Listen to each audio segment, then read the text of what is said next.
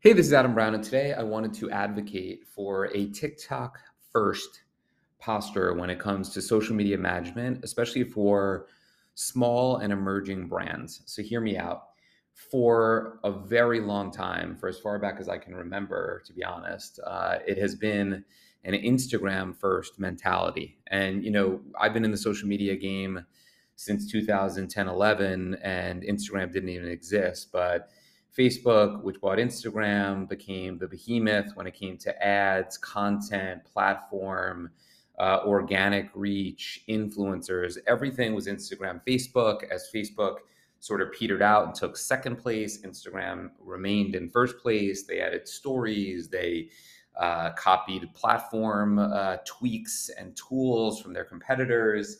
And TikTok uh, wasn't even a thing. It was Musical.ly at the time uh, a handful of years ago, and it was all about Instagram. As TikTok started to come up, you know, Instagram tried to compete, Instagram tried to fight, and I think TikTok has done a really good job at staying the course and growing in popular culture to go from a sort of like worthy competitor to like the true adversary and maybe the killer of the Instagram feed if you really think about it. Now, I am not a binary person that says it's all TikTok now and Instagram is dead. Instagram is far from dead. Facebook's far from dead. You still have so many users, so much availability to uh, eyeballs and engagement. You should have a strategy for uh, for both and all.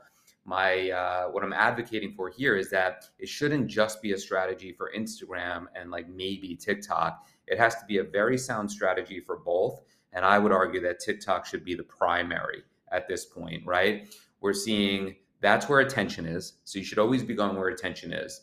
That's where organic attention is, right? You can actually reach people without the use of paid social, which is what everyone wants. It's what everyone used to have with Instagram and then freaked out when they went public and they started charging for everything. You have it on TikTok, right? So it's it's on you. It behooves you to figure out how to get on there and, and leverage the um, the organic. So I talk about that all the time. Uh, episodic facing camera content, seven day posting, consistency, um, definitely putting out quantity, thinking about real raw storytelling, get them in with a hook and tell them a solution. All these things that we talk about are things that brands should be focused on.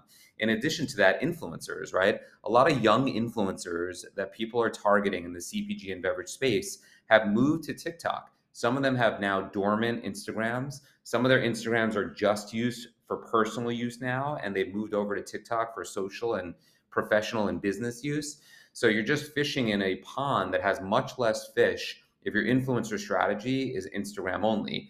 TikTok opens you up to a much bigger pond, a big lake with lots of fish and lots of opportunity for influencer engagements um, in an unsophisticated market where I still think there's a lot of value. So I think that should be somewhere where you're looking first, even before Instagram, and understand that somebody who's active on both is probably more active day to day on TikTok. So it behooves you to look there.